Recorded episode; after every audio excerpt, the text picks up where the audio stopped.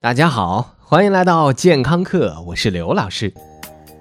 放假了，放假了，小国庆小长假又开始了，平日辛劳的同学们又日夜兼程到另外一个人更多的地方去度假了，听起来就觉得蛮可怜的。有些同学待在家里夜夜笙歌，不知疲倦，当然一到上班还是要抱怨一下自己苦逼的工作，让自己很疲劳的。今天刘老师带给大家十一国庆特辑之熬夜指南。前两年有一篇文章，最近又被很多网站翻了出来，好像在暗示我们什么。伦敦经济学院的一伙研究人员发现，IQ 高的人，也就是咱们这些聪明人，一般都睡得很晚，而早睡早起的那些都是 IQ 偏低的家伙。虽然没有具体的数字，但是如果真的是这样，那刘老师觉得最近几年我周围小伙伴的 IQ 那可真是越来越高了，感情儿我生活在一群天才中间呀。不过这篇报道是二零一零年左右发布的。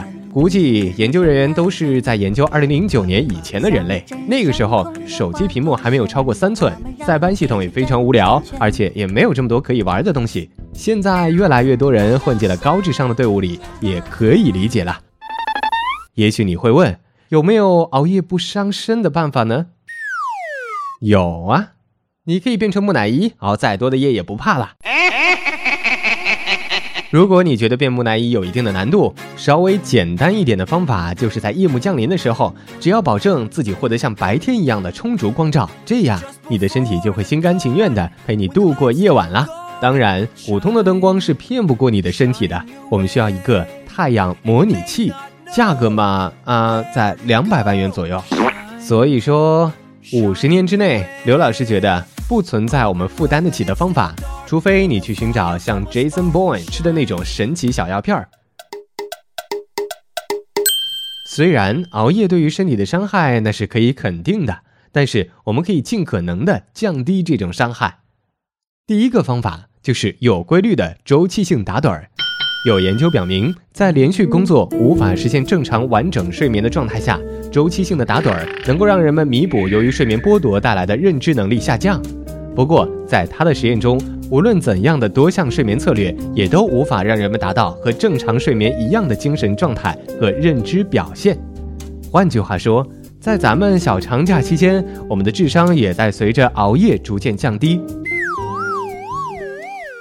试想，一群好友在 KTV 唱通宵，整个包间的智商并没有因为某一位拖后腿而平均下降，而是整体下滑，是一件多么和谐的事情！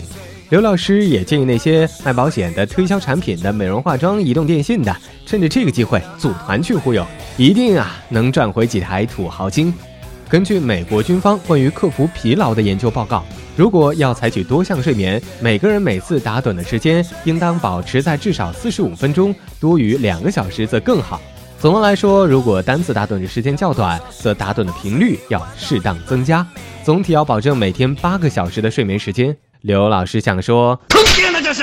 两个小时你还叫打什么盹儿啊？打两个小时的盹儿能醒得过来吗？如果每次打半个小时盹儿，你每天至少需要打十六次盹儿才能够维持正常的智商水平。看来熬夜也是件精打细算的活儿。你智商不够，你还找个智商高的？子曰：“没有零食的熬夜是不道德的。”但是。为了我们的健康，应该吃哪些零食不至于又伤身又发胖呢？首先要忌甜食、薯片等等垃圾食品，小心不良脂肪超标。另外，清淡饮食，脱脂奶、蛋、瘦肉、豆制品和蔬菜水果可以作为夜宵。三呢，就是适当补充维 C、维 B、鱼肝油。第四就要多喝水、勤跑厕所、注意洗脸和多多活动。第五，每个小时喝五十克咖啡或者一百克的茶提神，效果最好。听到这里，你或许会觉得，尼玛这熬夜也太繁琐了，哥不熬了。